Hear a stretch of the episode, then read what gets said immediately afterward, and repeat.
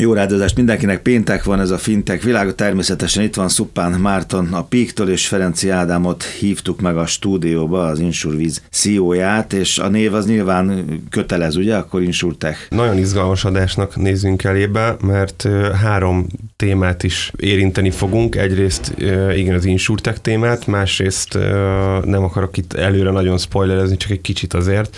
Másrészt Ádámék alapvetően blockchainre építkeznek, tehát blockchain is beúszik kicsit a mai adásunkba. Mi más? Mi hát más? Lassan ez lesz az, az a, alapvetés, igen. Hát igen, hát tíz év múlva már nem is lesz hírva minden. És az lesz hír, hogy tudunk olyanról beszélni, aki nem blockchainre építkezik.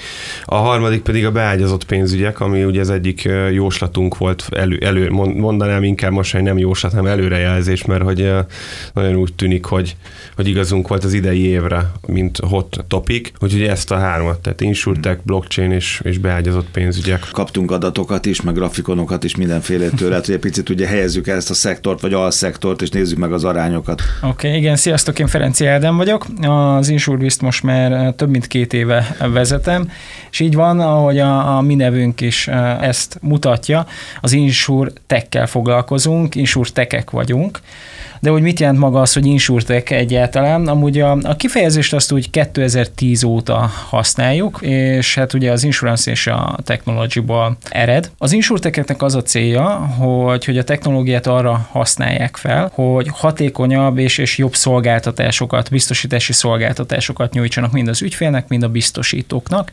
Úgyhogy ez egy ilyen alá mellé rendelt viszont gyakorlatilag a biztosítók kal jelenleg egy függés is, úgyhogy mind-mind a, szerintem a biztosítóknak is szükségük van ránk, hogy, hogy innoválni tudják a termékeiket, digitalizálni, vagy digitális szolgáltatásokat tudjanak létrehozni, és az ügyfelekre is, hiszen azért dinamikusan változnak az elmúlt időszakban a, az ügyféligények. Az már alapelvárás, hogy online jelen legyen egy szolgáltató, így a biztosító is. A bankoknál ez már amúgy egyébként, ahogy, ahogy biztos is sokat beszélgetünk. Hát igen, azt akarom, ez a finteknek az édes mostoha húga, ugye? Tulajdonképpen ugyanaz, és ugyanaz a párhuzam is fel lehetőt a klasszikus pénzintézetek, meg a kis fintekek, vagy nagy fintekek igen. között, ugye? Ez a képlet nagyjából eddig hasonló. Abszolút, abszolút, abszolút. Egyébként, hogyha a finteken belül nézzük, hogy hol helyezkedik el az insurtek, akkor én általában egy a befektetői volumen alapján szoktam ezt meghatározni, és így a tavalyi évben a harmadik helyen szerepeltek már az insurtekek így a befektetés oldalról, ugye a, a banking, ugye, így van, talán, igen. és a, a payment szolgáltatások után egyből már az insurtekek következtek, úgyhogy azért azért az is jelentős. tudjuk az arányt, az, talán a banki volt 36, ha jól emlékszem a kördiagram, most 14 a, a, az így insúr, ugye? Igen, oké, tehát van, nagyjából ez az arány akkor. De a Marcit mindig elmondja, meg kiderült ez számomra az elmúlt hat évből, meg a vendégek is mindig elmondják, hogy ez a biztosítók jobban álltak, vagy jobban állnak, legalábbis itt, amit mi látunk Magyarországon vagy Európában, mint, mint ugye a, a bankok, a klasszikusok. Tehát, tehát vékonyabb ajtókat kell talán döngetni, vagy nem? Lehet, hogy nem Az én tapasztalatom, hogy, hogy, hogy azért ez, ez nem teljesen így mm. van a gyakorlatban. A, én úgy érzem egy picit, hogy a biztosítási piac az, az a bankok után le van maradva, ugye nyilván ez a befektetési számból is uh, látszik, meg a megoldásokból is, meg a népszerűségből is, de közel van az a robbanás, mint a bankoknál volt mondjuk egy öt évvel de ezelőtt. technológiailag, mert én talán így írtam. Arra, arra gondoltam, de hogy a digitalizációban digitalizáció alapvetően a biztosítók egyel, egyel jó, ha az inkumbenseket nézzük, uh-huh.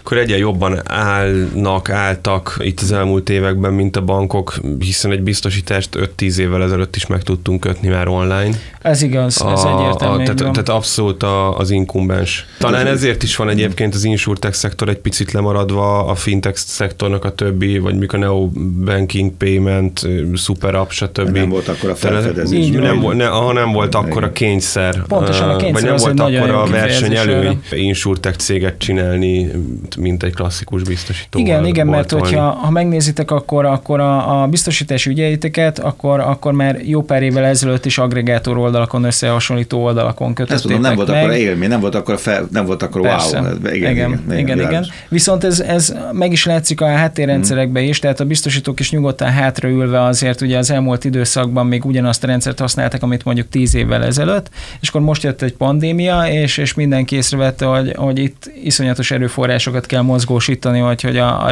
rendszerhez hozzá lehessen nyúlni. Úgyhogy én azt látom a hazai biztosítóknál, hogy az abszolút prior, hogy a saját rendszereiket most fejleszék. És, és a, De fejleszék vagy cseréljék egyébként?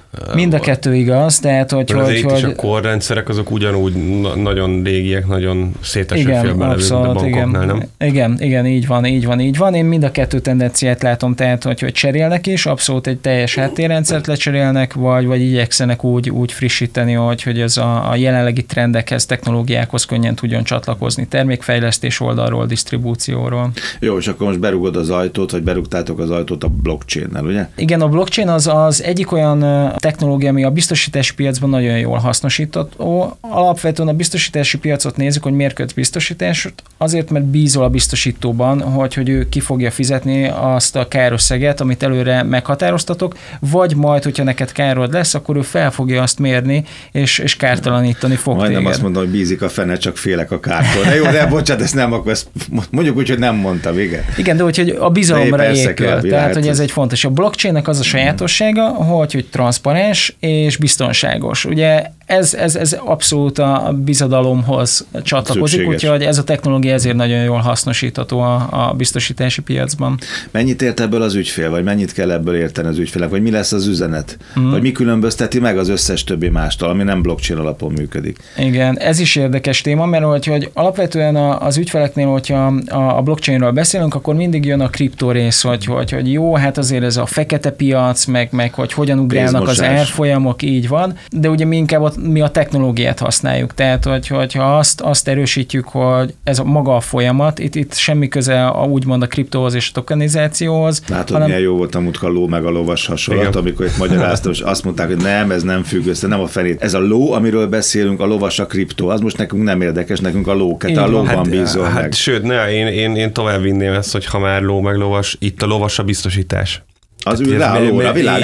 Ez, még, ez még, még, még, még jobbá teszi ezt, vagy még, tehát hogy, hogy gyakorlatilag a, a ló maga, a lovak azok a, azok a különböző blockchain megoldások, és a, a lovasok azok meg, a, azok meg az end user termékek, ami lehet egy kriptó, lehet egy egyébként egy, egy általános okos szerződéses szerződéskötés, meg lehet egy, egy biztosítás, meg még ezer más egyébként. Jó, tehát a blockchain az alap, akkor meg vagyunk, és akkor Igen. most jön a termék, meg a végtermék. Így van, és egyébként szerintem a blockchain nem is feltétlenül az ügyfélnek fontos fontos. Az ügyfél már csak élvezni fogja az előnyeit, hanem ez a biztosításnak, biztosító társaságnak fontos, hogy azt mondja, hogy, hogy mi olyan technológiákat használunk, amik, amik költséghatékonyabbak, gyorsabbak, egyszerűbbek, jobban kiszolgálják az ügyfelet. Úgyhogy, úgyhogy inkább a, a társaságokra lőném, hogy, hogy az új technológiák nekik fontosak, nem feltétlenül az ügyfélnek. Az ügyfél már csak élvezni fogja ennek a Jó, végterméket. Hát élvezzen az ügyfél, de miért nem a biztosítónál élvez? Miért nem ők csinálják ezt meg? Alapvetően, ahogy mondtam, mert ez egy alá fölé vagy egy mellé rendelt viszony. A biztosító társaságoknak most az erőforrásait biztos, hogy az veszi el, hogy, hogy a saját rendszereiket frissítsék. Arra nincsen erőforrásuk, hogy, hogy ilyen technológiákhoz hozzáférjenek,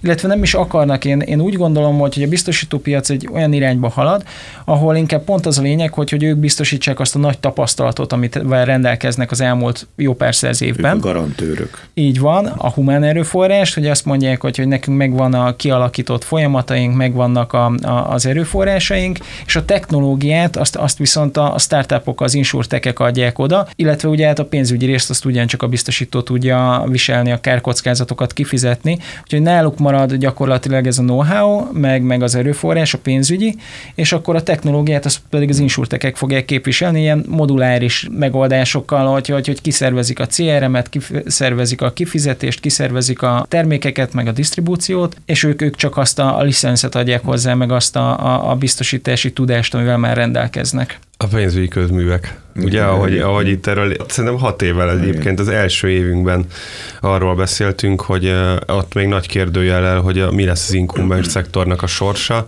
Egy kicsit azért ez sors, és szerintem nem önálló döntés feltétlenül, hogy fölveszik-e a versenyt a fintech piacsal, vagy jön egy, egy kooperáció, ahol egyre visszább és visszább húzódnak a, az inkumbens szolgáltatók. Az én értelmezésemben pont ez történik. Milyen lesz ez a biztosítási piac, mert a Marcival sokat beszélgettünk tényleg az elmúlt években, meg sok vendég jött már az élethelyzet biztosítással, meg ez az egész. Hogy változik ez? Volt egy fél mondatot az elején, hogy, hogy nem olyan népszerű, igen, a fintech amikor az összevetés volt az insurtech piacon, tehát nem olyan népszerű, tehát nem, nincs annyira beágyazva. Így van, így van, így van, így van, így van, hogy, hogy talán, hogyha a mindennapi költéseinket, meg pénzügyeinket nézzük, akkor a biztosítás az, az nem szerepel ugye az alaptermékek között. Tehát, hogyha reggel bemegyünk vásárolni egy üzletbe, és, és a bankkártyánkkal fizetünk, akkor ugye nem az jut eszünkbe, hogy, hogy ú, ma kötöttem-e bármilyen esetre biztosítást, hogyha valami történik velem, akkor, akkor mi a helyzet. Hogyha online térben vagyok, akkor ott sem mindig az jut eszembe, hogy, hogy, hogy ezekhez a termékekhez hú, biztosítást kössek, amikor vásárolok az online térben, úgyhogy ez még nem, nem annyira népszerű, vagy nincs annyira beágyazódva, de erre is vannak azért abszolút tendenciák.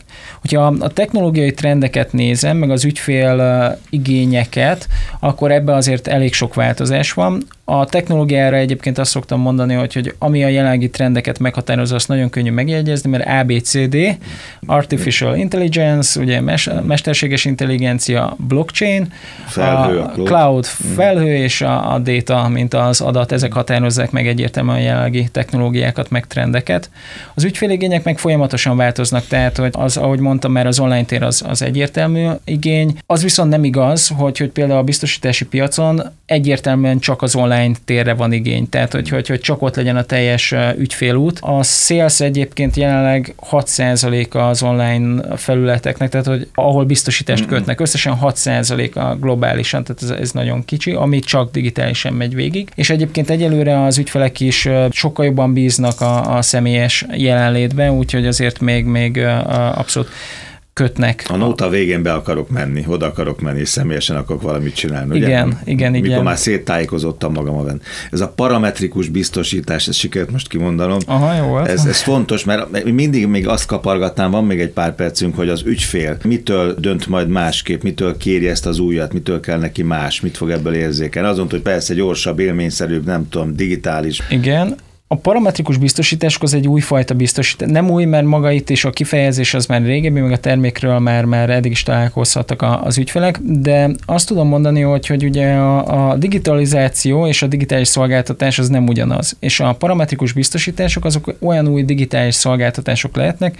ami új ügyféligényeket tud majd kielégíteni. Ezek lehetnek mikrobiztosítások is egyértelműen. A parametrikus biztosítások azok gyakorlatilag más néven index biztosítások, vagy ilyen skálázható biztosításoknak nevezzük.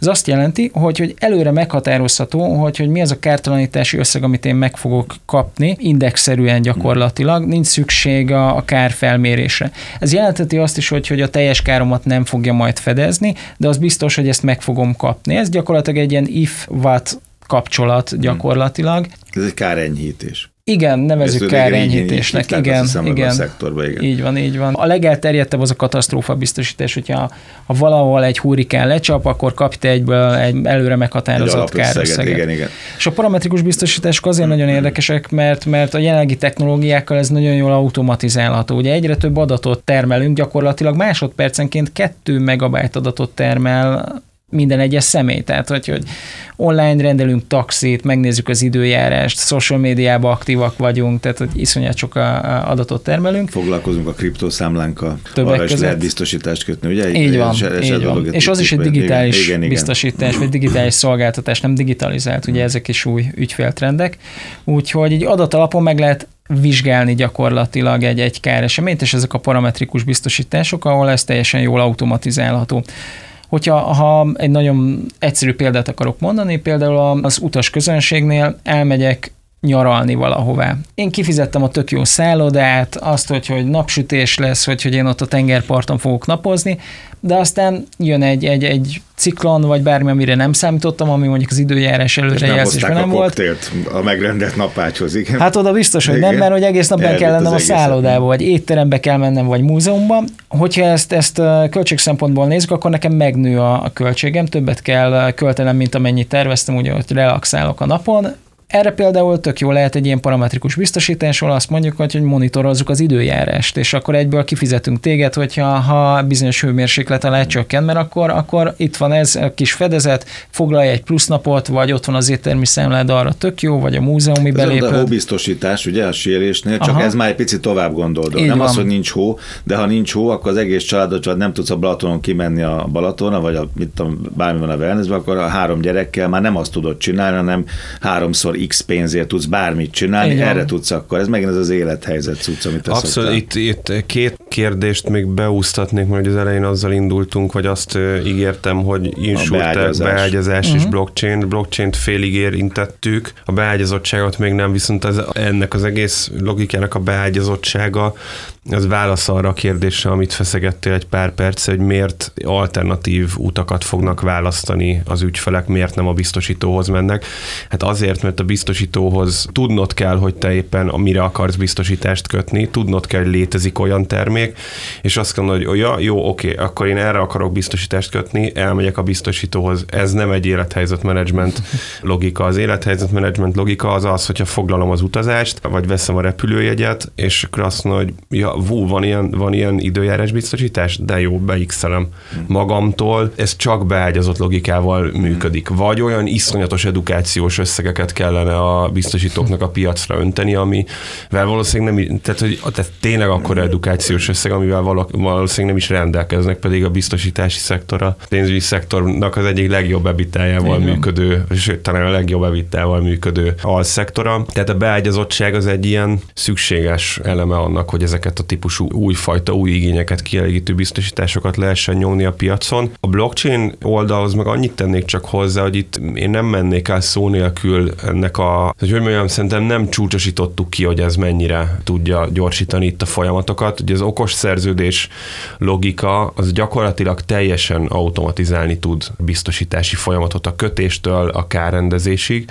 Ma egy, egy kárrendezési folyamat, vagy egy, vagy egy teljes biztosítási életciklusnak a lekövetése iszonyatosan drága, és nagyon sok hiba lehetőséget rejt magában a biztosító számára, hiszen manuális folyamatok történnek. Tehát, hogyha egy ilyen időjárás biztosításról beszélünk, ezt egy klasszikus logikával, nem, nem okos szerződés alapon meglépve, ez úgy néznek ki, hogy akkor nekem be kell jelentenem a biztosítani, hogy figyelj, rossz az idő. Igen. Akkor aki a kárrendezést, aki a bizonyítanom kell. aki a kárrendezést csinálja, az manuálisan leellenőrzi, és te egyszer csak majd fél év múlva rányom, hogy á, jó, akkor tényleg, tényleg rossz volt az idő fél éve, utalok. Most ez egy okos szerződésben úgy tud kinézni, hogy az okos szerződés mindenféle data feeddel, tehát mindenféle adattal lehet etetni, például az időjárási adatokkal, és az egy paraméter az okos szerződésnek, hogy ha ebben az időszakban, ez is egy hmm. paraméter, hogy tólig rossz az idő, vagy ilyen paraméterek érkeznek a, az időjárás jelentési apin, vagy valamilyen csatornán igen. keresztül, akkor ekkora összeget erre a számlára tegyél rá. És kinyírtuk a humán erőforrás szükségletet, meg a És amúgy ez, ez a, a legnagyobb customer pay point, hogy a kártalanításban nem látom át a folyamatot, és erre Igen. a blockchain egy megoldás teljesen transzparens. Látom azt, hogy, hogy megtörtént az esemény, vagy nem történt meg. A kifizetés meg fog történni, vagy nem fog megtörténni. Tehát mind biztosító, mind biztosított oldalról gyakorlatilag nullára redukálja a humán erőforrás szükségletet. Köszönjük szépen Ferenc Ádám, Insurviz jövő héten fintech világa Szupán Marcia akkor is itt lesz természetesen egy nagy futás után. Köszönöm szépen. Én köszönöm, sziasztok!